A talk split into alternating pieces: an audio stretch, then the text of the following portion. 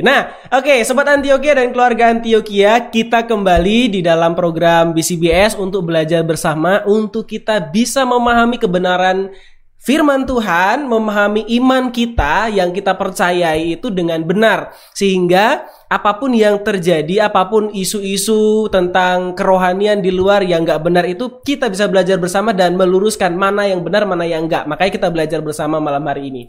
Gitu ya. Harus disyukuri kalau ada isu-isu ataupun ada persoalan-persoalan yang Ya. kemudian membuat kita gusar dan berpikir gitu ya. Yes. Karena itu adalah ujian dari pemahaman kita selama ini. Betul-betul paham tidak atau eh, Hanya ikut aja. Hanya ikut saja. Betul, gitu ya. Yes, yes tapi tidak yes gitu. Iya, yes ya tapi enggak yes gitu ya. Oke.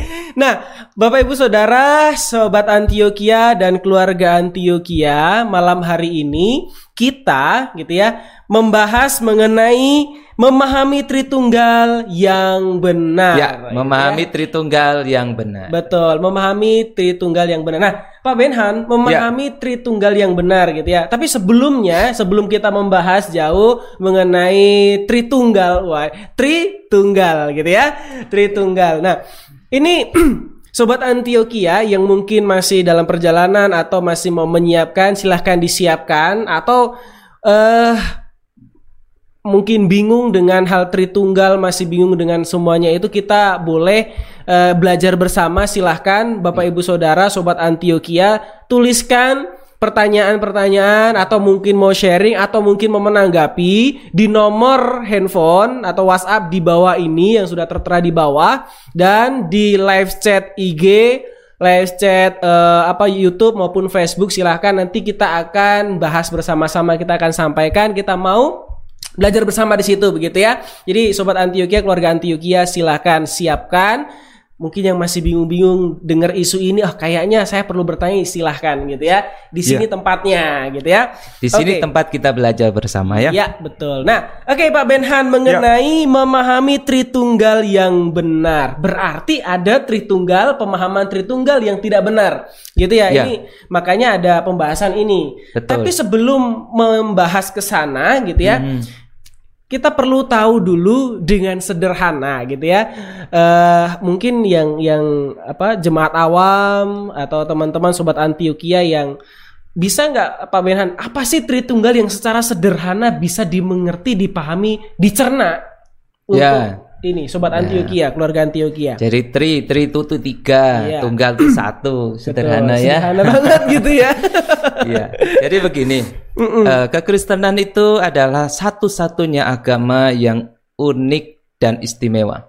Iya. Kenapa unik dan istimewa? Karena kekristenan itu adalah agama yang mengajarkan, bukan agamanya yang mengajarkan, Allah yang di dalam kekristenan yang mengajarkan dan menyatakan dirinya Iya. di dalam monoteisme tetapi tiga pribadi. Iya. Satu Allah tetapi tiga pribadi. Satu Allah di dalam tiga eh, yaitu Allah Bapa, Putra dan Roh Kudus. Kudus, Nah, gitu ya. ini bukan politeisme, bukan mempercayai Allah yang banyak, Pak Widi. Iya. Tetapi ini monoteisme, tetapi di dalam kemahakuasaan dan wahyu yang diturunkan oleh Allah, kita mengetahui bahwa Allah kita yang esa itu adalah dalam tiga pribadi. Nah, di sinilah yang membedakan kita. Ada sih agama yang lain, agama Hindu yang punya tiga dewa. Oke. Ya, juga tri gitu ya, tiga dewa, tetapi berbeda. Karena dewa-dewa itu adalah bermula dari ciptaan yang kemudian eh, menjadi sebuah menjadi dewa gitu ya. Ada Brahma, Wisnu, Siwa gitu Iya. kan. Nah, tapi ini adalah sang pencipta itu sendiri Mm-mm. yang menyatakan dirinya dalam tiga pribadi. Oke. Satu di dalam tiga, tiga di dalam Satu, satu, gitu ya. ya. Nah, Oke. jadi kalau berpikir secara matematik, satu di dalam tiga, tiga dalam satu, artinya satu tambah satu tambah satu. Nah, orang berpikirnya tiga. Tiga, nah, gitu ya. tetapi mari kita mengupgrade pikiran kita bahwa ada satu kali satu kali satu sama dengan Satu. satu. Dua-duanya benar. Dari sisi manusia bahwa satu tambah satu tambah satu tiga. Iya. Tetapi dalam konteks Tritunggal dan Wahyu yang diturunkan melalui kitab suci, Iya. Satu kali satu kali satu adalah satu. Satu gitu ya. Nah, ini sederhananya pemahaman mengenai Tritunggal gitu ya. Jadi eh, memang ada konsep yang sama tetapi berbeda dengan konsep kekristenan. Nah, Betul. Kalau begitu nih Pak Benhan terkait dengan tema kita gitu ya memahami Tritunggal yang benar berarti ada pemahaman Tritunggal yang tidak benar. Iya. Nah gitu ya. Nah pemahaman seperti apa yang tidak benar mengenai Tritunggal? Oke, ini saya mulai dari dalam gereja ya. Oke. Ya. Karena di dalam gereja pun ada pengajaran-pengajaran tentang Tritunggal yang tidak benar. Saya berkata Oke. tidak benar karena tidak sesuai sama wahyu yang diturunkan oleh Allah, Iya. baik melalui perjanjian lama, baru ataupun di dalam Yesus Kristus. Iya. Pertama seperti ini, ini sejarah yang terulang ya. Iya. Di dalam sebelum abad pertengahan itu eh, gereja itu kan ada terbagi dua tuh. Iya. Gereja yang eh, ini ya eh, jalurnya ke timur, terus kemudian gere- gereja yang jalurnya ke barat gitu Iya. ya. Ada faksi timur, faksi barat, ada Roma Katolik di barat, kemudian eh, Yunani ataupun Turki yang ada di timur, di Timur. situ. Itu juga mengalami eh, kesulitan memahami. Jadi ada pemahaman mereka bahwa Allah itu Tritunggal itu adalah jumlahnya tiga. Iya. Jumlahnya tiga. Jumlahnya tiga. Lalu kemudian di faksi yang lain itu jumlahnya cuma satu tetapi menampakkan diri dalam tiga, wujud. Nah, Oke. ini sepertinya betul menampakkan diri dalam tiga wujud dia tunggal satu. Nah, ini tidak. Jadi misalnya gini, eh, Allahnya satu, lalu kemudian di dalam satu kesempatan dia menjadi wujud A, wujud Iya. Allah Bapa. Dalam kesempatan yang lain dia menjadi wujud Yesus Kristus. Mm-mm. Dalam kesempatan yang lain dia menjadi wujud dari eh, Allah Roh Kudus. Oke. Jadi ketika Yesus lahir, maka eh, Allah ini berwujud-wujud jadi manusia. Ketika Yesus naik ke surga, maka dia turun lagi dalam wujud Roh, Roh Kudus. Kudus. Nah, ini Tritunggal yang sesat, Yang yang, keliru. Ya. salah, yang keliru gitu ya. Dan ini tidak benar. Lalu ada lagi Tritunggal yang menyatakan bahwa satu Allah esensinya, tetapi juga tiga pribadi yang tidak sama Berbeda-beda ya. berbeda-beda. Artinya Allah Bapa ada di dalam eh, tingkat nomor satu, Yesus Kristus sedikit di bawahnya, kemudian di bawahnya lagi yaitu Roh Roh Kudus. Kudus. Tingkatan berarti ya Allah nah, itu ya. Allah itu menjadi tingkatan-tingkat. Tritunggalnya adalah bentuk tingkatan. Oke. Nah, ini juga tidak tepat karena esensi Allah, Yesus Allah Bapa adalah Allah, Yesus adalah Allah, Roh Kudus adalah Allah, Allah Bapa bukan Yesus, Allah Bapa bukan Roh Kudus, Yesus juga bukan Roh Kudus. Iya. Nah, yang ini dan ketiganya itu setara, Iya. sama. Tidak ada yang lebih besar, tidak ada yang lebih kecil. Karena al- kalau ada yang lebih kecil, maka dia bukan Allah. Iya. Karena yang namanya Allah itu adalah eh, pencipta, yang namanya Allah itu yang tertinggi. Iya.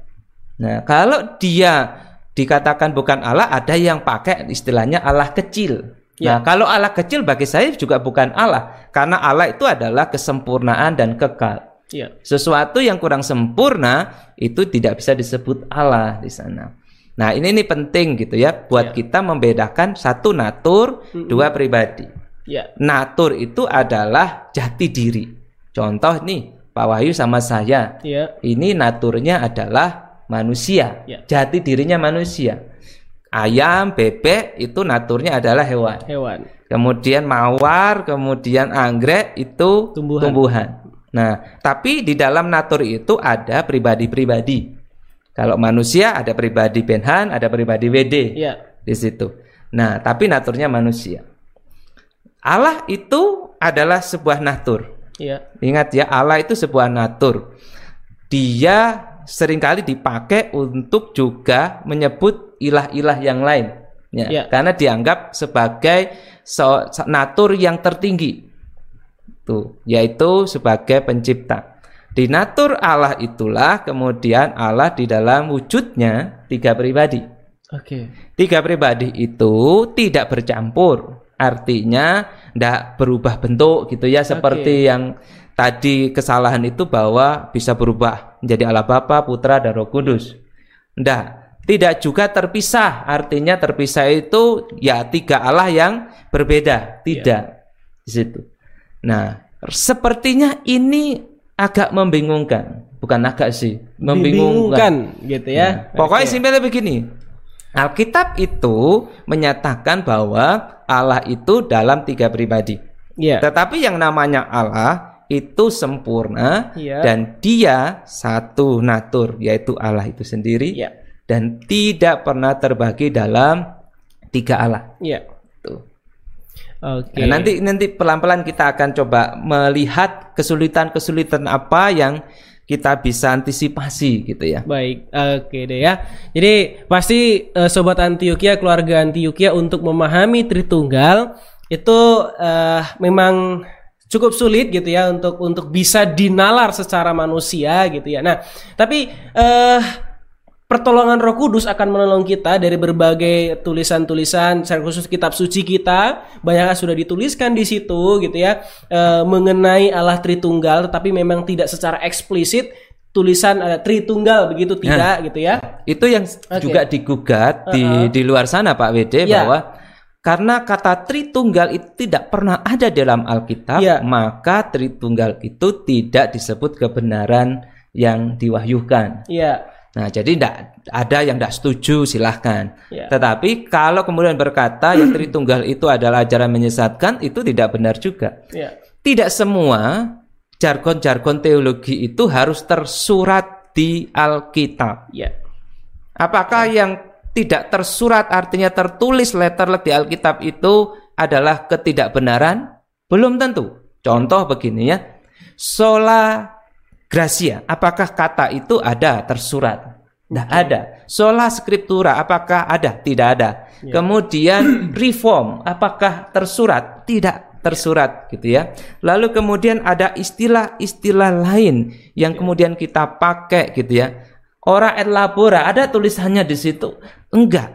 Tetapi jargon-jargon teologi itu menolong kita untuk melihat sebuah makna istimewa dan kita mudah untuk memahaminya. Memahami dengan baik Nah. gitu ya. Jadi yang tidak tersurat itu adalah disingkapkan dari yang tersirat. Iya. Makna-makna itu ditarik keluar namanya kan eksegese, Ya. bukan Eksegese eisegese. bukan ya, eksegese. Eksegese itu menarik makna keluar, Ya. lalu kemudian kita mengkristalisasi makna Ya. yang keluar dari makna kitab suci itu menjadi sebuah teologi. teologi gitu ya. Gitu. Oke, jadi tidak semua yang apa jargon-jargon itu jargon-jargon teologi gitu ya itu tercatat di dalam Alkitab tetapi itu di di eksegese gitu ya untuk kita manusia yang terbatas ini untuk memahami eh, hal-hal yang sulit itu lebih baik lebih mudah gitu Pak Ben. Betul, karena Ya. agama kekristenan itu bukan agama yang mengagungkan dan mendewakan bahasa tertentu. Iya, oke. Agama kekristenan tidak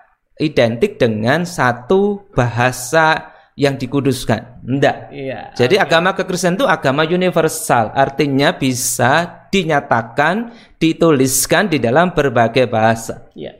Jadi istilah-istilah yang ada itu untuk menolong kita memahaminya lebih baik lagi. Sehingga dengan bahasa apa pun kita berdoa, Ya. dengan istilah-istilah yang berbeda tetapi itu adalah eksegesis daripada eh, isi gitu ya. konteks kitab suci, Ya. itu dibenarkan. Oke deh, gitu ya, Eh, sobat Antioquia, keluarga Antioquia, kita coba pelan-pelan memahami kebenaran ini, gitu ya. Nah, Pak Benhan menarik nih mengenai perwujudan tadi yang Pak Benhan Betul, sampaikan. ya. Mm-mm. Bolehkah eh, eh, munculkan eh, apa tadi eh, thumbnail kita yang sudah disiapkan itu? Ada pertanyaan yang unik dari bukan unik dan juga ini ya. Ada dari sobat Antioquia yang menanyakan mengenai perwujudan itu. Dia sampaikan tuh begini Pak Benhan. Saya melihat gambar gitu ketika saya posting, kemudian dia sampaikan begini. Kalau saya melihat gambar yang yang apa? isinya salib dan dua gambar Allah itu pendapat saya itu visualisasi yang menyesatkan. Mhm. Menurut sobat Antioquia itu gitu ya. Dari gambar yang sebelah kiri ini. Nah, bolehkah Pak Benhan jelaskan eh, mengenai perwujudan itu gitu ya? Oke. Iya, oke. Jadi begini ya. Kita kalau berbicara visualisasi, Iya. kita akan selalu berpikir tentang ini bisa mewakili. Enggak. Kalau kita tanya tentang Yesus Kristus, apakah itu gambarnya Yesus Kristus? Juga tidak. Iya. Apakah itu salib adalah salibnya Kristus? Juga tidak. Iya. Gitu ya. Apakah Allah Bapa bisa digambarkan? Juga tidak bisa mewakili. Nah, jadi kalau kita mau berbicara semua eh, simbolisasi Iya. dan juga penggambaran itu yang tidak sama adalah sesat, maka semua hal yang tidak sama itu sesat.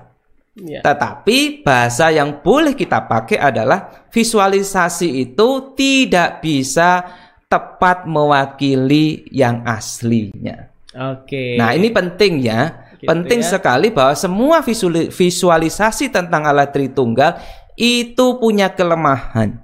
Oke, kalau dari gambar ini nih, nih beliau coba coba ini Pak Benhan ya coba eh, mengoreksi gitu ya.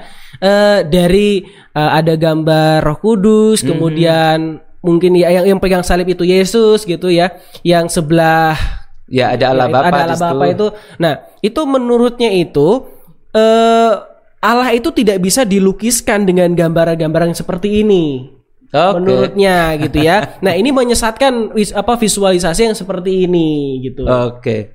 Jadi begini ya. Allah sendiri yang memvisualisasikan dirinya. Contoh ya, ketika dia berjumpa dengan eh, Musa, Musa pakai api. Visualisasi Allah itu api. Ya. Nah, ketika kemudian Roh Kudus dinyatakan visualisasinya burung merpati, Merpati, gitu ya. ya. Dan visualisasi yang sangat amat real itu Iya. adalah Yesus Kristus. Iya. Nah, itu adalah visualisasi yang dari mana datangnya? Dari Allah itu sendiri. Jadi Allah Iya. memvisualisasikan. Lalu apakah visualisasi-visualisasi itu sesat? Kita terlalu dini untuk bisa berkata Mengatakan itu itu sesat, sesat, gitu karena ya. Allah selalu memvisualisasikan segala sesuatu. Oke. Nah, apakah kalau kita pakai simbol api yang di semak yang tak terbakar, Iya. itu juga menjadi sebuah penyesatan bahwa itu adalah wujud daripada Allah yang hadir? Enggak. Karena kitab suci menghadirkan demikian.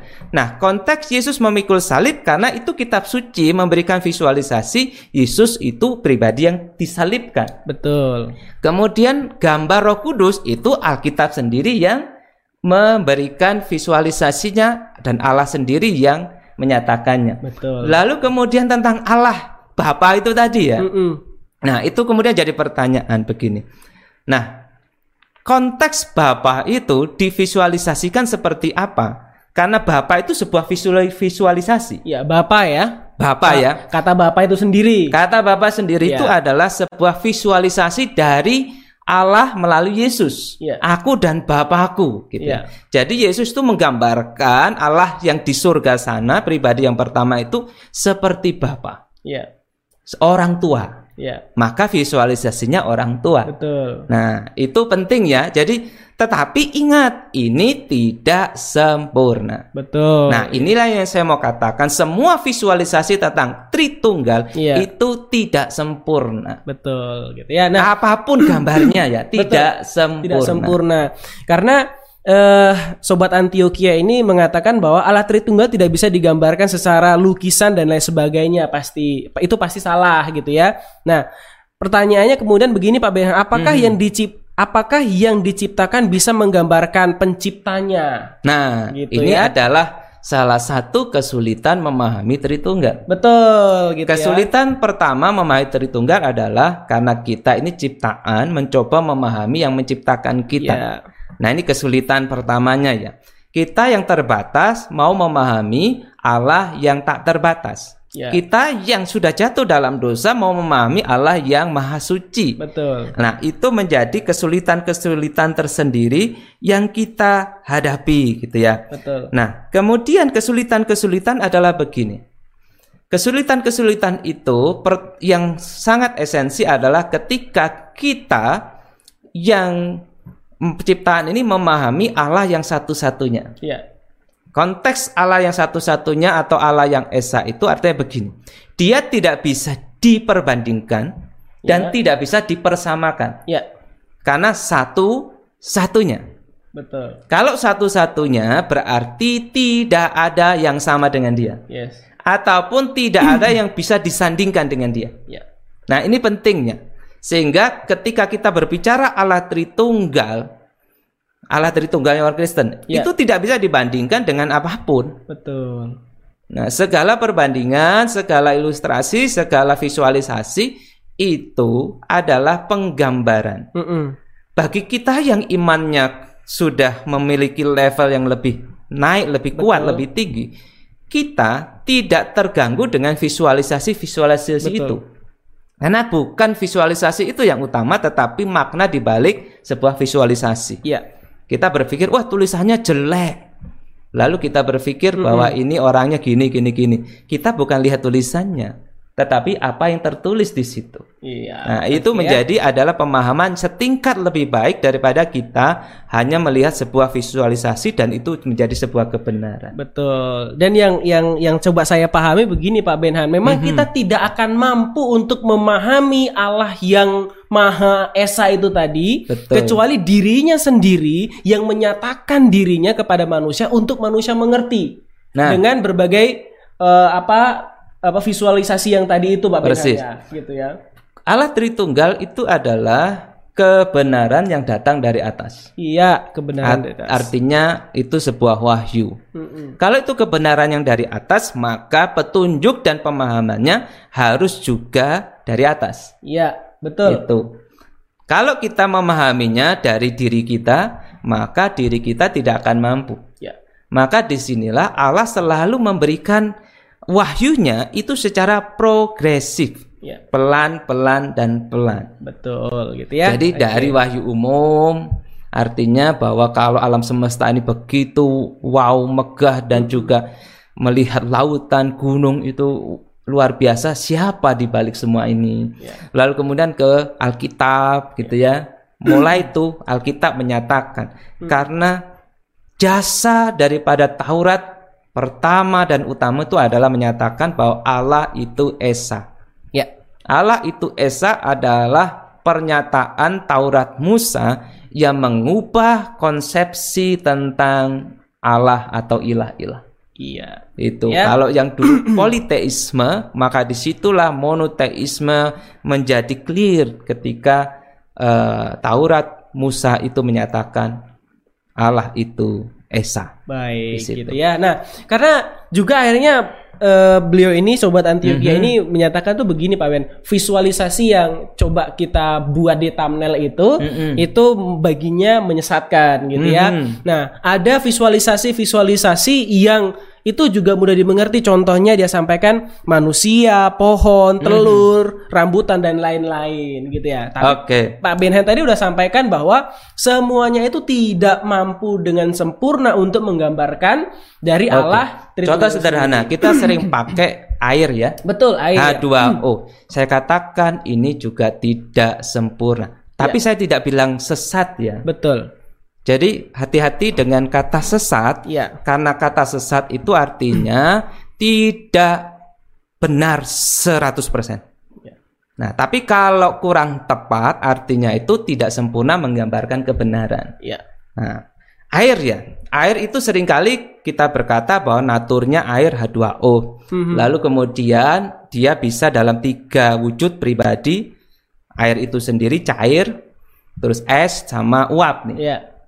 Pertanyaannya begini, apakah es bisa menjadi air lagi? Apakah es bisa jadi air lagi? Jadi cair lagi? Es. Kan ada tiga wujud nih, Ya, Pak oke. Wede ya. Ya. Ada air yaitu yang cair, Ya. ada yang padat yaitu es, ada yang Uap. uap. Mm-mm. Ya. Apakah es itu bisa menjadi yang cair, air lagi? Ya karena dia air. Bisa toh? Heeh. Bisa. Apakah uap itu kemudian kita bisa ubah menjadi es? Nggak bisa. Serius? Eh sorry sorry. Eh, dari dari eh, dari uap. Dari uap Oke. mau menjadi es, bisa tidak? Bisa. Bisa. Oke. Apakah dari air itu bisa menjadi uap? Bisa tinggal Bisa. dipanasi Iya, gitu iya, ya. cair nah, lagi, oke. Ini kelemahannya. Kelemahan daripada ilustrasi ini. Il- Oke, Kelemahannya ada gini.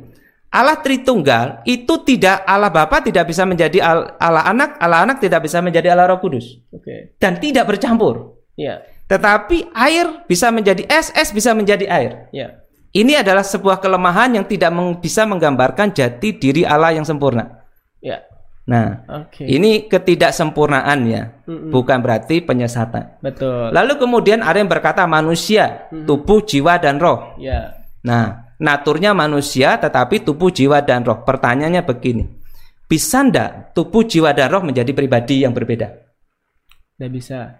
Roh dipisah, Oke. jiwa dipisah, kemudian tubuh dipisah. Oke.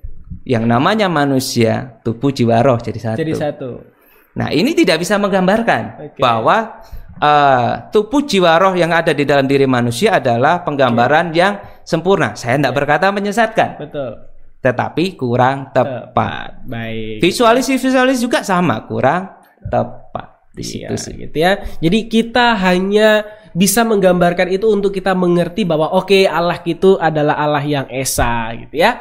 Oke baik Pak Benhan malam hari ini eh banyak pertanyaan-pertanyaan yang muncul gitu ya. Baik. dari keluarga Antioquia yang setia gitu ya eh mengikuti program ini yaitu Pak Werianto ya atau Pak Tiongwi bertanya begini Pak Benhan Eh, Yesus dua natur apakah juga punya dua roh? Nah, ini pertanyaan yang le- setingkat lebih tinggi nih. Betul. Daripada sekedar tiga pribadi tadi. betul. Itu Yesus punya dua natur, apakah dia punya dua roh? iya gitu ya. Oke. Yesus punya dua natur. Dua natur itu ada di dalam roh Yesus itu atau roh Yesus ada di dalam dua natur itu. Iya. Jadi tidak ada namanya dua roh di dalam Yesus. Dua roh di dalam satu. Di dalam kalau misalkan sebagai ilah dia punya roh sendiri. Iya. Sebagai Manusia, manusia, dia ya. punya roh sendiri. Iya. Ini tidak demikian. Iya. Nah, kalau kita berbicara keunikan Tritunggal, keunikan pribadi yang kedua itu istimewa banget. Oke. Allah natur Allah dan natur manusia Hmm. menjadi satu di mana Yesus Kristus itu ada di situ. Allah kedua itu ada di situ. Itu. Kok bisa? Bisa. Ilah eh, natur Allah dan natur manusia tidak bercampur jadi satu, Mhm. tetapi juga tidak bisa dipisahkan. Nah, kok bisa seperti itu? Karena Allah kita maha kuasa di situ. Iya. Kemahakuasaan Allah membuat segala sesuatu yang tidak mungkin menjadi mungkin. Iya. Dan itu benar terjadi. Dari kekuasaan ataupun mukjizat yang Tuhan Yesus lakukan dan kebangkitannya menunjukkan dia bukan manusia biasa. Iya. Artinya dia Allah. Tetapi di dalam kematiannya dan juga kehidupannya yang natural sebagai manusia, dia manusia 100%. Ya. Jadi kita tidak mengenal natur Allah Yesus itu adalah 50% Allah, 50% manusia. Ya. Enggak. Perfect, sempurna masing-masing, tetapi pribadi-pribadi yang ada ini nih ya. Natur ya, saya tidak berkata pribadi ya. Pribadinya Yesus Kristus. Naturnya ada dua. Eh jati diri. Jati dirinya. Nah, di dalam jati diri ini rohnya ya satu. ya. Ingat ya, jati diri ya bukan pribadi. Bukan pribadi ilah, bukan pribadi manusia. Tetapi Iya. jati dirinya ada uns- uh, Allah 100%, manusia 100%. Betul, gitu ya.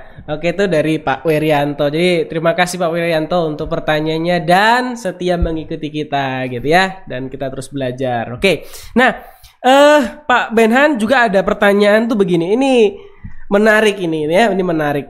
Eh karena sulitnya untuk menjelaskan Allah Tritunggal, gitu ya. Apalagi kalau anak-anak. Ih, Ya, anak-anak kalau tanya, lo soal Tritunggal itu apa gitu ya. Mhm. Nah, lose-lose kebanyakan akhir bingung ini menjelaskan Allah Tritunggal yang susah untuk dimengerti bagi orang dewasa. Untuk anak-anak gimana caranya supaya kita bisa menjelaskan Allah Tritunggal kepada anak itu dengan sederhana. Ya, sebenarnya kepada anak-anak lebih simpel daripada sama orang dewasa sebenarnya. Iya. Orang dewasa kemudian memakai nalarnya melampaui apa yang tertulis.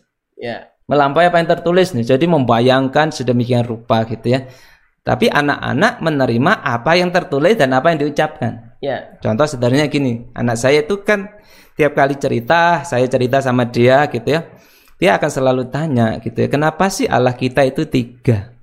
Saya berkata, enggak Allahnya satu. Ya. Tapi percaya enggak Allah itu maha kuasa? Mhm. Percaya papa gitu ya.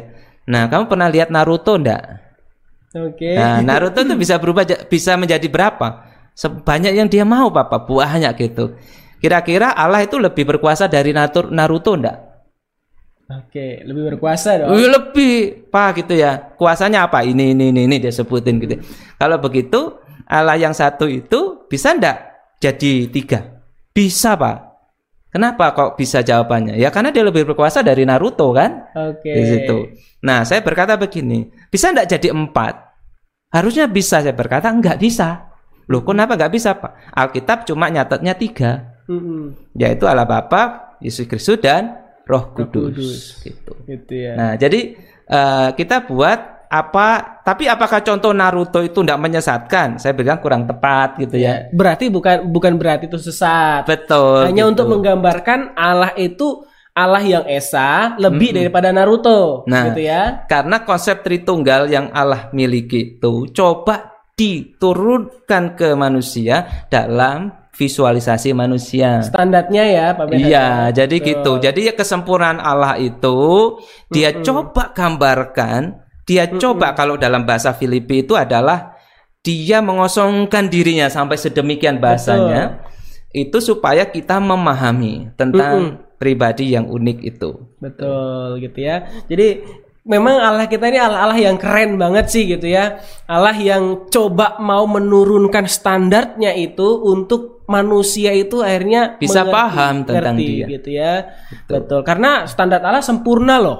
Nah, tetapi standar Allah itu diturunkan bukan berarti akhirnya udah nggak sempurna lagi gitu ya. Itu yang kemudian saya bilang melampaui apa yang tertulis ketika beberapa orang itu melihat begini. Contoh karena pengaruh gnostik ya. Ya, Tidak mungkin Allah yang sempurna itu menjadi manusia. ya. Kalau dia menjadi manusia, maka derajatnya, naturnya turun Hmm, di bawah Allah. betul. Nah, tetapi kalau derajatnya turun karena jadi manusia, dia bukan Allah yang sejati menurut saya. Ya. Karena dunia ini membawa derajatnya turun. Kalau Allah yang sejati, dia kekal, tak terbatas, dan tidak dibatasi oleh apa pun, ruang, waktu, maupun masa. Ya. Sehingga di mana pun dia berada, dia akan tetap Allah. Tidak akan berkurang naturnya sedikit pun, di mana pun, kapan pun ya, dia tetap Allah. di Betul situ. sekali. Kalau dia tidak sempurna, jangan jadikan Allah. Karena Allah bukan untuk kita jadikan. Dia sendiri adalah Allah yang membuat kita tahu dia Tuhan. Iya gitu ya. Jadi sobat Antioquia memang kita punya Allah yang luar biasa, Allah yang yang keren banget lah gitu ya. Nah, begini Pak Benhan, akhirnya begini. Mengapa sih akhirnya kita tuh sulit banget gitu ya untuk memahami Allah Tritunggal gitu ya? Betul. Mengapa sulit banget kita tuh me- memahami konsep Allah Tritunggal itu sulit? Kenapa Pak Benhan? Kira-kira? Pertama, selain karena kita manusia ciptaan, Iya. keterbatasan kita tidak akan melampaui akan eh, apa yang Allah eh, natur Allah lakukan. Kalau kita bisa memahami Allah secara Iya. sempurna, kita yang jadi Allah, bukan Betul. Allah yang kita sembah itu. Mm-mm. gitu. Bagaimana kita bisa mengenal Sang Pencipta kita dengan sempurna, gitu ya? Belum bisa. Tuh. Karena kalau kita bisa mencapai pengenalan yang kesempurnaan tentang Pencipta kita, ya kita setara dengan Pencipta kita. Betul. Gitu. Gitu ya. Nah, ini, ini penting. Pertama itu, lalu yang kedua, menggambarkan pribadi Sang Pencipta itu tidak gampang. Mhm. Karena apa yang dia ciptakan itu hanya menjadi trigger. Trigger itu artinya menjadi sebuah eh, pemacu, pemicu, gambaran bahwa yang menciptakan ini lebih berkuasa daripada yang diciptakan. Ya. Gunung yang luar biasa, laut, samudra yang luar biasa itu siapa yang bisa melawannya? Ternyata orang berpikir kemudian berarti yang meng- menciptakan ini lebih daripada itu kuasanya. Ya. Nah, tapi kesalahan kemudian muncul bahwa simbolisasi itu yang nampak itu menjadi dewa yang menggantikan Allah. Mhm. Nah, ini ini ini repot ini. Nah, ini baru kemudian itu menyesatkan gitu ya. Betul. Nah, Allah memberikan banyak visualisasi untuk menolong kita sedikit demi sedikit mengenal Dia. Nah, jadi begini, rasio kita bukan tidak boleh dipakai di dalam memahami Tritunggal. Tetapi rasio kita itu terbatas. Karena Allah Tritunggal itu supra rasio, Ya. bukan kontra rasio. Ya. Kontra rasio itu artinya tidak masuk akal. Ya. Itu. Nah, tetapi supra rasio itu melampaui akal kita. Bagaimana akal kita itu bisa sedikit demi sedikit melampaui akal rasio normal kita Ya. dengan pertolongan firman dan Roh Kudus. Ya. Jadi kita itu harus mengupgrade rasio kita ini Pak WD Ya. dengan pengetahuan yang baik dan pertolongan Roh Kudus Oke. untuk bisa sedikit demi sedikit mengenal dan memahami Allah kita Ya. Itu tanpa kita mengupgrade diri dan juga meminta pertolongan Roh Kudus kita tidak akan naik level naik level Mhm. kita akan akan tersesat di level bawah sekali bahkan di level bawah kita akan tersesat Oke. nah itu penting ya jadi memahami Allah Tritunggal itu satu basicnya adalah apa yang ada di Alkitab Ya, dasar utama adalah Alkitab. ya karena Alkitab. Alkitab itu adalah cara Allah memperkenalkan dirinya memvisualisasikan dirinya dalam bentuk tulisan dan kisah-kisah yang tertulis Ya. tulisan dan kisah-kisah tertulis ya. Yang diilhamkan ya. Ya, Ya. itu itu visualisasi. Yes. Itu. Lalu kemudian dengan bahasa manusia gitu ya. Hmm. Tuh. Ke- kemudian kita kadang tidak bisa memahami karena kita tidak hidup di dalam eh, sejarahnya kitab suci itu. Oke. Maka Roh Kudus yang hidup di sepanjang zaman dan kekal itu akan menolong kita sesuai dengan apa yang Yesus ceritakan, beritakan bahwa roh yang daripada Allah itu akan menunjukkan kepada kamu dan mengajarkan kepada kamu apa yang namanya kebenaran. Iya. Jadi dengan kitab suci, firman Tuhan dan juga pertolongan Roh Kudus, kita setingkat demi setingkat di bawah level iman kita, pemahaman kita tentang Allah Tritunggal lebih baik. Iya. Itu itu penting. Oke, nah kalau begitu nih Pak Benhan dari tema apa dari dari judul yang kita pakai tadi itu ya eh, memahami eh, apa Tritunggal dengan benar dan ternyata ada kesalahan-kesalahan yang sering dilakukan oleh orang-orang awam atau orang-orang teologi mengenai memahami Allah Tritunggal. Nah, kira-kira nih, kira-kira kesalahan-kesalahan seperti apa sehingga kebenaran Tritunggal itu tidak salah? Oke, pertama kesalahan yang muncul adalah ketika kita mencoba mengenal Allah dengan kemampuan Oke. akal kita. Contohnya seperti apa tuh Pak Benhan? Contoh segini ya, akal kita itu kalau levelnya masih di bawah satu satu satu sama dengan tiga. Oke, berarti coba memahami Allah yang satu, satu, satu sama dengan tiga gitu ya? Tiga Oke. di dalam satu, satu dalam tiga, lalu dia berpikir berarti satu tambah satu tambah satu.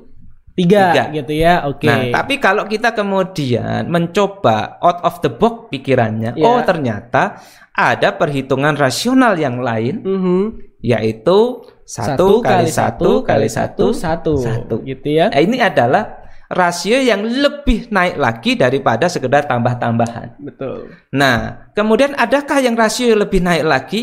Yaitu rasio yang didasari oleh iman dan kuasa Allah. Ya. Kalau kita percaya Allah itu maha kuasa, berarti kita mengupgrade rasio kita ini bahwa ada yang ndak- ada yang terbatas nih, ada yang tidak mungkin ini, tetapi dalam iman yang kita terima, yang tidak mungkin bisa jadi mungkin. Ya. Maka ini terupgrade. Kalau Allah maha kuasa, maka dia mampu menjadi pribadi yang disebutkan yaitu tiga, tadi. gitu ya. Ini mengupgrade-nya Oke. ya. Ya, Kalau ya. satu dengan tambah-tambah, yang satu dengan perkalian itu naik level lagi. Iya. Naik level lagi ya di dalam rasionya Allah melalui iman itu. Iya, betul. Tuh. Gitu ya. Jadi konsep-konsep yang demikian sehingga kita tidak salah untuk memahami eh Tritunggal itu sendiri gitu ya. Bukan hanya terjadi di kalangan awam tetapi juga banyak terjadi di kalangan para teolog-teolog. Nah, gitu ya. Calvin memberikan sebuah catatan dalam institusinya seperti ini. Oke. Kalau kita kemudian memahami bahwa satu dalam tiga, lalu kita tersesat pikiran kita, kembalilah tiga dalam satu. Satu. Demikian juga sebaliknya. Oke. Gitu. Kalau Gitu ya. kita melihat bahwa oh ini politeisme, kembalilah melihat bahwa Alkitab menyatakan itu esa.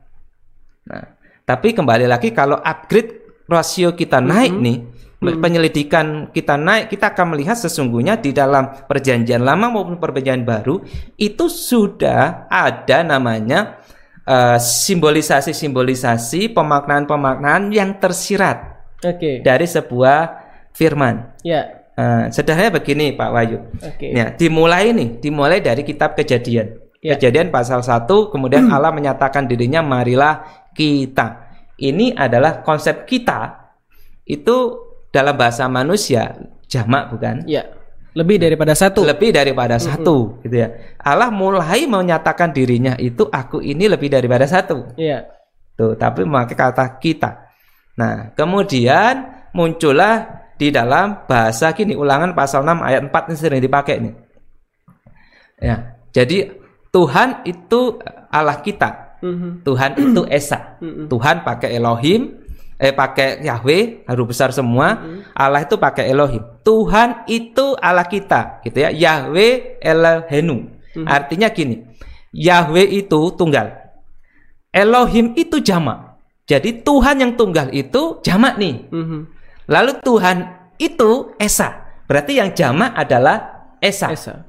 Nah, apakah ini tidak memberikan sebuah indikasi tentang Tritunggal? Oke. Nah, Kejamaan di dalam keesaan. Itu. Kalau kalau begitu nih Pak Benhan, pertanyaan selanjutnya adalah kenapa Allah itu nggak mau langsung ngomong aku ini Tritunggal Mhm. itu di dalam Alkitab kan nggak tercatat kenapa? Nah, jadi begini ya. Tidak selamanya Allah itu selalu mengungkapkan dirinya secara 100% langsung brok aku begini. Enggak. Mhm. Dia selalu mengungkapkannya secara progresif, pelan, pelan, ya. Kenapa progresif? Pertama, bahwa Allah itu tidak bisa langsung dipahami. Iya. Sehingga kalau langsung semuanya jerek, kita mati nih. Nggak mampu otak Nggak kita. mampu. Jebol gitu Jebol ya. gitu ya. Lalu pelan pelan pelan. Yang Iya, kedua iya. adalah Allah ingin kita mengimani Dia Mm-mm. secara pelan pelan Iya. pelan juga. Diimani diimani lalu kemudian dirangkai. Contoh sederhana, Mesias misalkan. Kenapa tidak langsung Yesus aja lahir? Kenapa kemudian bangsa Israel tidak langsung ke tanah kanan muter dulu? Betul. Ada banyak rencana Allah yang progresif, adanya pelan-pelan-pelan itu untuk menolong kita mengenal Dia lebih dan lebih lagi. Ya. Seperti gini, kita, kita kalau minum kopi itu langsung panas-panas diseruput gak? Wah, langsung blonyo. Blonyok gitu ya. Tuh, karena hot, tapi kopi enak enggak? Enak. enak, Perfecto gitu enak. ya. Perfecto. Nah, Oke. Jadi ketika kita menikmati kopi dan bisa mengenal kopi, apa yang kita lakukan? Pelan-pelan kita meminumnya, merasakannya, menikmatinya. menikmatinya. Iya, iya. Maka dalam pembelajaran firman juga sama sih. Ya. Pelan-pelan di situ gitu ya. Nah, kalau tahu keterbatasan kita, Betul. maka dalam keterbatasan kita itu Allah memberi di dalam batasan-batasan yang bertahap. Yes. Nah, ini penting banget gitu Oke untuk dah. kita. Nah, Pak Benhan, kita ini nggak terasa kita ini udah 44 menit loh kita ngobrol begitu ya. Wow, gitu ya. Jadi sobat Antioquia di rumah mungkin udah mulai nyut nyut gitu ya. nah, yang paling mendasar nih Pak Benhan dari dari semua yang Pak Benhan eh, coba paparkan jelaskan gitu ya dengan berbagai Hmm. apa penjelasan apa sih pentingnya konsep Tritunggal gitu ya Oke. untuk kita. Jadi Jadi gini. ini susah dimengerti tapi ini penting gitu. Pertama begini, Oke. ada yang berkata bahwa Tritunggal itu sudah tidak relevan lagi. Tidak perlulah kita diajarin yang rumit-rumit. Tidak perlu gitu ya. Wes penting percaya gitu Yang penting ya. percaya Yesus, Yesus, Oke, Yesus. iya. Oke. Pertama begini, kalau kita mempercayai Yesus, Mhm. berarti kita mempercayai seluruh cerita tentang Yesus, nubuatan Iya. tentang Yesus, bahkan pribadi Yesus dan pribadi Allah Tritunggal. Mm-mm. Kemudian yang kedua adalah begini. Tujuan utama kita diciptakan adalah untuk mengenal Dia yang menciptakan kita. Mm-mm. Pengenalan akan diri kita tidak sempurna kalau kita tidak mengenal Allah yang menciptakan kita. Ya. Kita mau mengenal diri kita ini secara sempurna. Tidak bisa. Kalau kita tidak mengenal siapa yang menciptakan kita. Karena kalau kita tidak mengenal siapa yang menciptakan kita, tidak tanya sama yang menciptakan kita, kita tidak tahu tujuan hidup kita. Ya. Kita diciptakan untuk apa? Ini nih pentingnya. Ya. Lalu kedua begini ya. Allah Tritunggal itu penting karena seluruh isi kitab suci dan teologi adalah intinya satu, Ya. mengenal Allah. Allah. Ingat teologi, teologos. Teo itu Allah, logos itu adalah firman, Ya. perkataan. Logika mas- masuk di situ. Mhm. Jadi adalah bagaimana kita eh, mengenal Allah, mengenal Teo itu tadi. Ya. Jadi seluruh Alkitab dan seluruh firman itu tujuannya untuk kita mengenal Allah. Ya. Lalu kalau kita belajar firman tanpa mengenal Allah, apakah itu tepat? Tidak. Mhm. Bagaimana kita menyembah Allah dengan benar? Bagaimana kita melaksanakan perintah Allah dengan benar? Bagaimana kita memuliakan Allah? Bagaimana kita menyenangkan Allah? Lah, kita tidak kenal Allah itu seperti apa kok? Ya. Contoh begini. Oke. Bagaimana saya bisa menyenangkan istri saya? Tapi saya tidak kenal kesukaannya apa, pola-pola hariannya gimana, Iya, betul. bentuk fisiknya kayak apa. Mm-mm. Lalu saya berpikir, oh kayaknya kalau saya belikan eh, jeans cocok ya atau daster cocok ya misalkan. Seneng dia gitu Seneng ya. ya. Padahal kita tidak mengenal itu fisiknya gimana, warna kulitnya apa. Mm-mm. At- Itu masalah fisik, masalah kesukaan. Mm-mm. Allah itu sukanya apa sama istri kita sukanya apa kita tidak kenal dia maka apa yang kita persembahkan tidak akan berkenan Ya. itu percuma jadi pengenalan akan Allah itu menjadi tujuan dari segala sesuatu yang diberikan Allah wahyu-wahyu itu Ya, Oke. jadi kalau begitu kita harus mengenal Allah kita nih Ya. Nah, ternyata Allah kita itu Allah yang kesempurnaannya tidak sampai di dalam nalar manusiawi kita. Betul. Iya. Karena dia menyatakan dirinya, dia menyatakan dirinya dalam Tritunggal. Kata itu memang tidak ada, tetapi kemudian secara progresif, progresif Tuhan menyempurnakan ketika dia mau naik ke surga, dia menyebutkannya.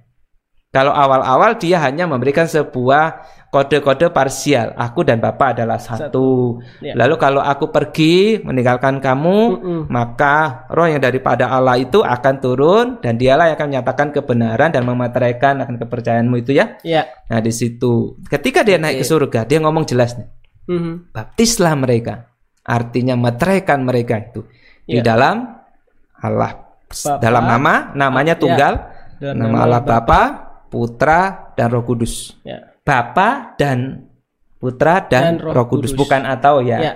Ini nih penting. Allah Yesus mau menyatakan begini. Sekaranglah terbuka Mhm. bahwa Allah yang menyatakan keselamatan itu, yang memeteraikan keselamatan, memberikan keselamatan adalah Bapa, Putra dan Roh Roh, Kudus. Nah, kalau ini sudah tersirat ini, eh, tersurat ya. Mhm.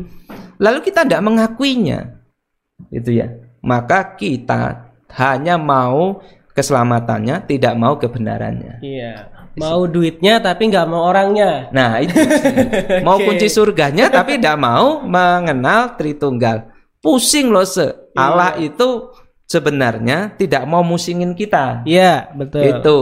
Tetapi dia mau kita mengenal dia. Makanya tidak cukup dengan rasio Betul. untuk mengenal Allah Tritunggal, Pak Wide. Betul. Tidak cukup dengan rasio. Jadi kalau kita pakai rasio kita akan tersesat. Dan Bukan simbolnya yang tersesat, kita yang tersesat di dalam simbol dan tulisan. Dan bahkan gagal untuk memahami Allah. Betul Gitu sekali. ya. Oke deh ya. Sobat Antioquia dan keluarga Antioquia. Wow, ini ini pelajaran berapa SKS nih Pak Benhan ya? Kalau Pak Benhan dulu berapa SKS? Ini tiga SKS 3 ya. SKS sama berarti 3 SKS untuk memahami Allah Tritunggal gitu ya. Nah, oke deh daripada kita pusing-pusing nih Pak Benhan ya. Ya. Waduh untuk untuk memahami Allah Tritunggal tadi itu gitu ya. Nah, malam hari ini BCBS itu hadir gitu ya dari gereja untuk jemaat gitu ya untuk kita belajar bersama dan bahkan BCBS ini hadir untuk jemaat dan bahkan memberi pertumbuhan baik itu secara khusus untuk ekonomi nih. Nah ini apa nih ekonomi nih ya? Nah malam hari ini di depan ini udah ada ada tiga. Oh pas banget ya tiga gitu ya. ini ini jangan di ini ala Bapa, ini Enggak ya, Anak, enggak ya. ini Roh Kudus bukan ya. Bukan ya. Ada Gitu. pas kebetulan aja bisa tersusun tiga sih sebenarnya. Nah, jadi Gitu tiga ya. ya cukup tempatnya. Cukup Terima kasih gitu. buat Pak Arman yang menyiap, menyiapkan tempat. Betul. Jadi ini meja, Iya. ini semua uh, properti kita itu dibuat di pabriknya Pak Arman ini. Pabriknya Pak Arman gitu Iya. ya. Nanti eh, yang mau pesen juga bisa langsung hubungin aja Pak Arman. Nah, Pak, Pak Arman yang rajin Ya. ke gereja gitu yang ya. rajin ke gereja gitu ya. nah, malam hari ini ada eh, keluarga Antioquia yang kreatif gitu ya, masih anak Hmm. muda kreatif dengan berbagai inovasinya mencoba eh, hal yang baru untuk bisa memberikan ini ya eh, apa namanya nih eh, pertumbuhan ekonominya dan bahkan menitih karirnya dari muda gitu ya yaitu Tiffany gitu ya. Dah menitipkan ini nih ini ini ini enak banget nih tapi kita perlu coba nih Pak Benhan yaitu Ambrosia Cafe gitu ya, Ambrosia Cafe. Rasanya kita harus coba deh Pak Benhan boleh coba deh Ya, jadi kalau teman-teman ini kita didukung, disupport Ya, sama disupport, Tiffany ya. gitu ya. Dia mau juga mendukung kita. Dia saya bilang, "Ya oke deh, dukungnya gimana?" Mm-mm. Gitu. Dikasih kopi lah kita di sini. kasih Nah, kopi gitu ya Jadi teman-teman yang mau mencoba kopinya silahkan ada di eh, ini. Ya, ini dia nih. Ada IG-nya bisa pesan di via Instagram, pesan juga bisa via GoFood juga sudah ada. Eh namanya itu Ambrosia Cafe. Nah, Ambrosia Cafe itu, Ya. Ambrosia itu kita sempat tanya kenapa namanya Ambrosia. Itu katanya makanan para dewa ya. Makanan para dewa gitu ya. Lalu ini menyesatkan. Menyesatkan.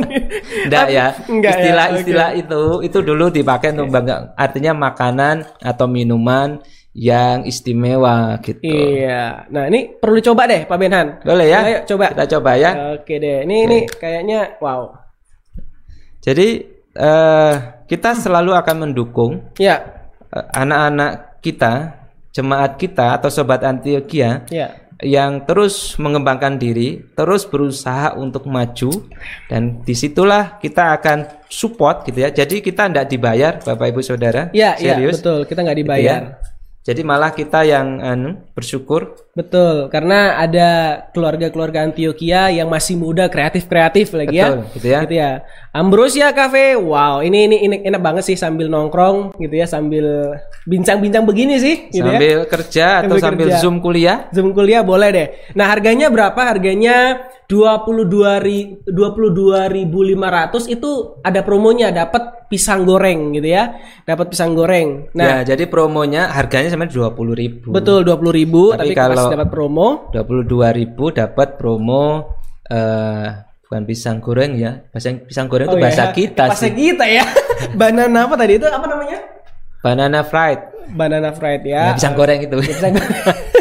nah, ah, kemudian ada juga promo yang kedua ini promo yang pertama ya. Promo yang kedua itu beli dua gitu ya. Beli dua dapat banana fried itu banana free. fried free. Iya, jadi 40.000 dapat banana fried. Banana fried juga enak. Kalau Bapak Ibu pernah ke SKTT di Jalan Bendungan Sutami. Iya. Bendungan Sutami. Nah, ini anaknya. Iya, betul gitu ya. Dan ini ada terdisplay di sana gitu ya. Jadi silahkan bagi yang mau mencicipi kopinya enak, Ya, juga SKTT-nya wow itu sudah melegenda di Malang. betul sekali gitu Tuh, ya. silahkan gitu ya. Kalau mau lihat-lihat boleh di browsing di di apa di Instagram. Instagramnya namanya eh apa nih? Nama Instagramnya waduh ya kok saya lupa ya. Nah, tadi ada kok di ini. Iya ya, Jadi di gini ya. untuk keluarga Antioquia dan sobat Antioquia bisa support kita dengan memba- berbagi produknya, berbagi kreativitas dan karyanya ke sini gitu ya. Di situ dan ini juga untuk memperkenalkan apa yang menjadi kekayaan, menjadi kreativitas dari jemaat, Jemaat, kita betul, gitu ya betul. dan semua untuk jemaat. Yes. Silahkan gitu ya. Gitu ya. Jadi kalau Bapak Ivan mau eh, menampilkan ininya produknya silahkan. Ya, Bapak Ivan, silahkan. Bapak Eben silahkan. Ya. Atau yang lain gitu ya. Warung Mama silahkan, di situ Silahkan, ya. ya. Emak, warung emak juga Warung silahkan. Mak juga boleh Ya, gitu boleh. ya. Nah, Ya. Eh nama Instagramnya ambrosiacafe.id. Jadi Ya. eh, sobat Antioquia boleh searching di situ, lihat-lihat tuh bagaimana nih gitu. ya. Tapi beneran enak gitu ya. Enak Hmm. ini untuk untuk menjadi teman waktu kerja gitu ya. Oke, Ya. nah Gereja GKT Antioquia gitu ya juga punya apa namanya eh, baju gitu ya baju yang dulu pernah kita cetak itu Pak Wenhan ya Ya. sebelum pandemik Sebelum pandemi, sebelum pandemi. sudah datang bajunya, eh pandemi juga eh, ikut datang. ikut datang gitu ya. Jadi ada varian warna hitam sama merah gitu ya. Hitam sama Hmm. merah. Enggak disuruh beli enggak gitu ya. Kita enggak suruh beli jemaat atau sobat Antioquia enggak disuruh beli enggak gitu ya, ya. tuker aja. Hanya kalau mau dapetin ini hanya tuker uang 100.000 ribu itu aja gitu ya. Enggak disuruh beli. Kalau Ya. pengen bajunya boleh langsung kontak saya dengan mengganti uang 100.000 ribu aja gitu Ya, ya. karena begini, nilai yang ada di baju ini Ya, bukan karena bahannya, betul. tapi karena kecintaannya sama Antioquia. Betul sekali. Jadi kecintaan itu tidak mampu terwakili hanya dengan 100 ribu menurut saya. Nggak cukup sih. Ya gitu cukup gitu Nggak ya. cukup, betul. Rasa juga ingin bersama dengan Antioquia itu juga tidak bisa diwakili cukup 100 ribu enggak. Nggak cukup. Satu juta juga enggak. Gitu ya. Lebih daripada itu. ya Lebih kan? daripada Betul, itu. betul. Jadi ini hanya mengganti untuk nanti bisa diproduksi kembali gitu ya. Hmm, gitu ya. Dari Antioquia untuk Antioquia. Betul. Dan ini ini bajunya keren gitu ya. Bajunya keren. Eh, pernah kami pakai yang merah. Sering yang kita hitam pakai sering, ya. Sering kita pakai gitu. ya. Enak, lembut, halus tapi tidak bisa dimakan. nggak bisa dimakan gitu ya. Jadi sekali lagi bagi yang pengen apa baju ini bisa langsung kontak eh, nomor handphone yang Ya. di bawah ini mana di Ya. bawah ini gitu ya. Di Ukurannya SM XL. XXL juga ada. Oh, XL juga ada. Juga Berarti ada. Albert Christian bisa ini. Bisa bisa gitu ya. Oke. Oke, jadi bisa bisa langsung hubungin di nomor yang tertera di situ Hmm. sehingga nanti kita bisa kirimkan gitu ya. Oh, losa saya pengen nih supaya saya bisa foto gitu ya. Wah, ini foto gitu ya. Aku udah punya baju ALCC boleh. Boleh, nanti Ya. kita akan juga munculin fotonya. Betul, kita akan munculin gitu ya. Oke deh, gitu ya. Jadi nanti keluarga Antioquia yang juga punya produk-produk yang sama, yang juga pengen eh, berbagi, mensupport kita di sini, boleh silahkan. Nanti kita bisa sampaikan gitu ya. Nah, oh ini Ada yang tanya, untuk anak kecil ada nggak? Sementara masih belum. Untuk Cari yang ini. S. S masih bisa ya? Bisa. Oh, Pokoknya oke. S itu untuk anak kelas 4 SD ke atas. Oke, berarti ada ya untuk anak kelas 4 SD ke atas Ya. ya? Boleh, silahkan. Nah, oke baik Pak Benhan, ini udah kita udah minum kopi, gitu ya. Kita juga sudah membahas itu tadi. Tapi ada ketinggalan satu pertanyaan Oke. dari sobat Antioquia nih. Oke, Shalom. Dapatkah Yesus berada di dunia dan di sorga dalam waktu yang bersamaan? Nah, kira-kira ini bagaimana nih Pak Benhan? Bisa nggak Dapatkah? Yesus? Gak bisa. Nggak bisa ya? Kenapa tidak bisa? Kitab suci kita memberitahu kita bahwa Yesus ketika ada di surga dia belum dilahirkan. Ya. Ya, tapi kemudian ketika dia dilahirkan, dia tidak ada di surga, tetapi Ya. ada dalam dunia.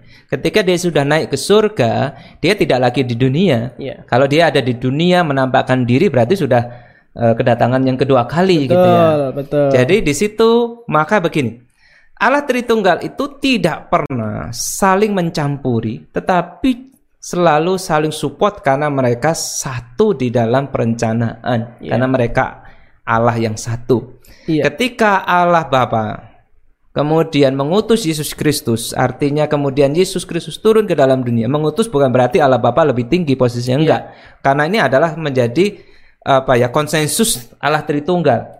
Kesepakatan Allah Tritunggal bahwa Yesus Kristus itu menjadi penyelamat untuk dikorbankan.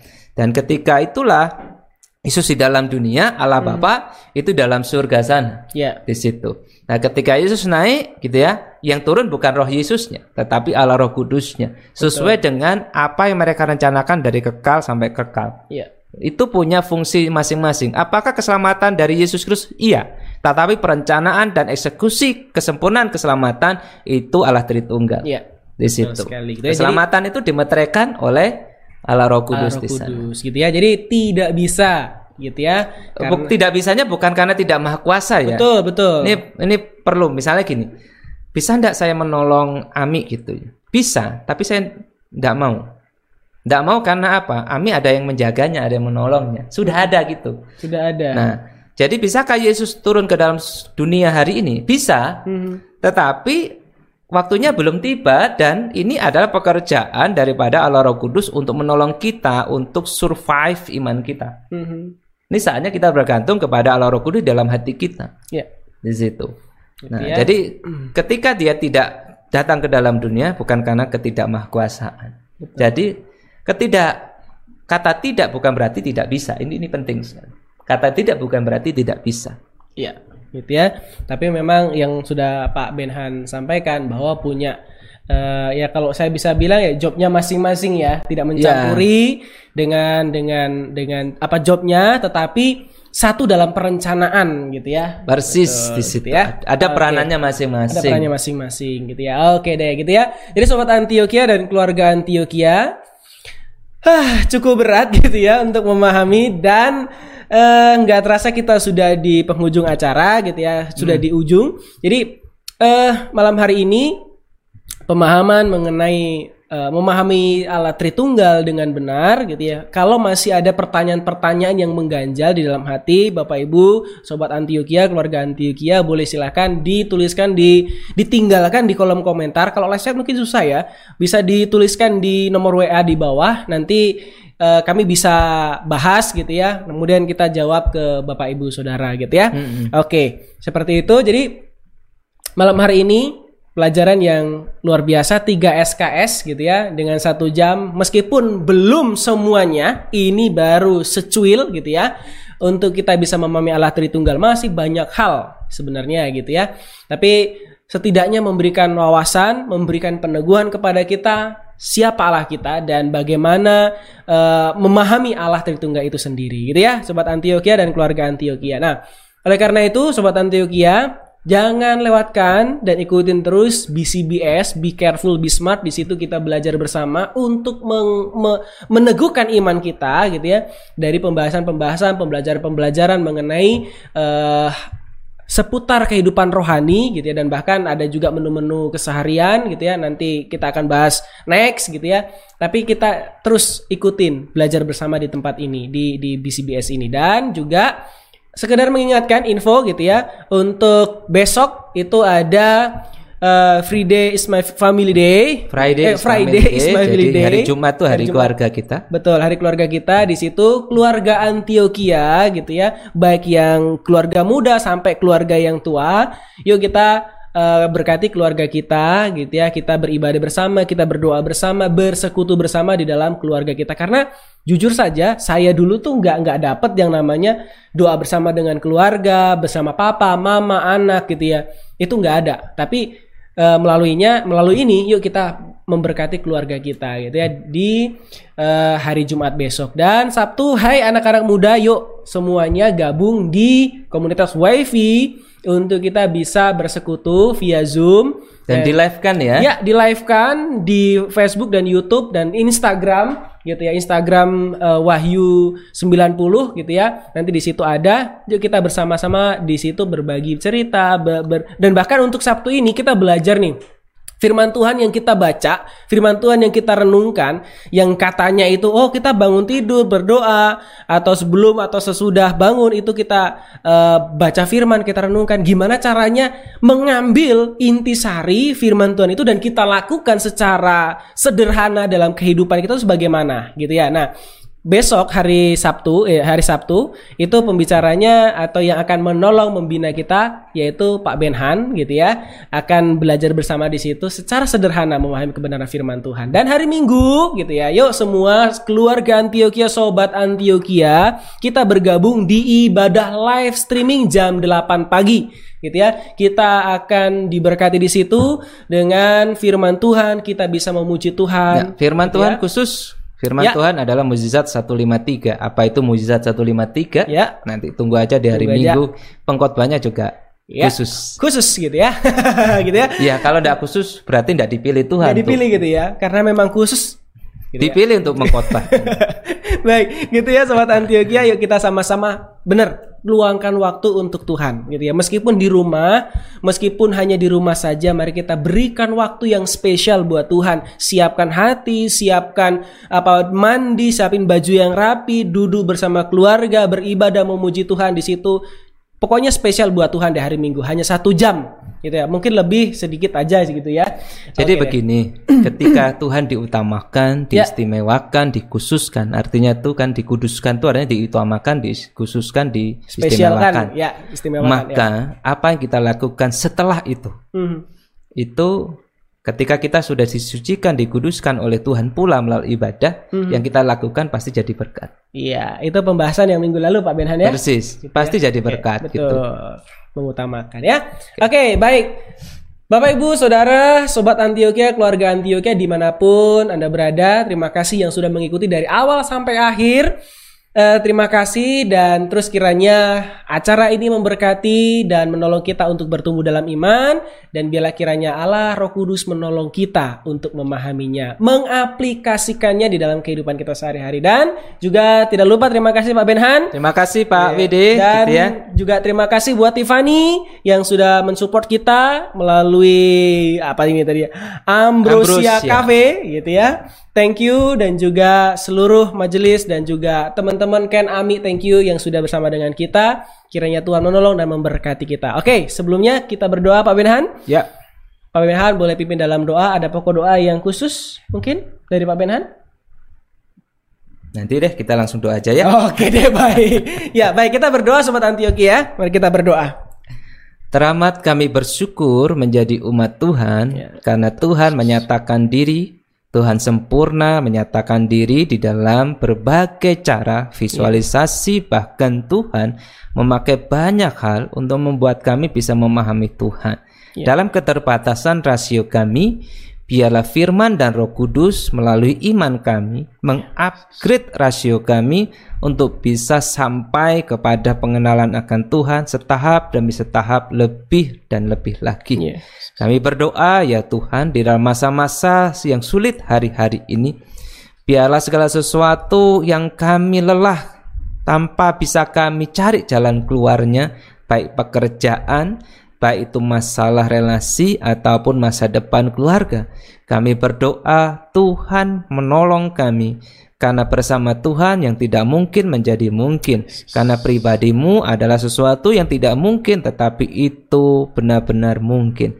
Terima kasih Tuhan. Kami berdoa untuk bangsa ini. Tuhan berkati Bapak Presiden, Tuhan memberkati Menteri Perekonomian, Tuhan memberkati Menteri Kesehatan, Tuhan memberkati untuk uh, Menteri Dalam Negeri, KPU dalam kontestasi pilkada yang ada biarlah damai Tuhan beserta dengan kami dan melindungi seluruh rakyat Indonesia dalam kontestasi pilkada yang ada. Terima kasih Tuhan berkati sobat Antioquia dan keluarga Antioquia di mana pun mereka berada. Tuhan kiranya menolong mereka melewati segala sesuatunya di dalam sukacita. Dalam nama Yesus. Amin. Amin. Baik, terima kasih Pak Benhan. Terima kasih. Terima kasih untuk semua sobat Antioquia yang sudah bersama dengan kita dan sampai jumpa lagi di Kamis mendatang dalam program BCBS. Be careful, be smart. Bye.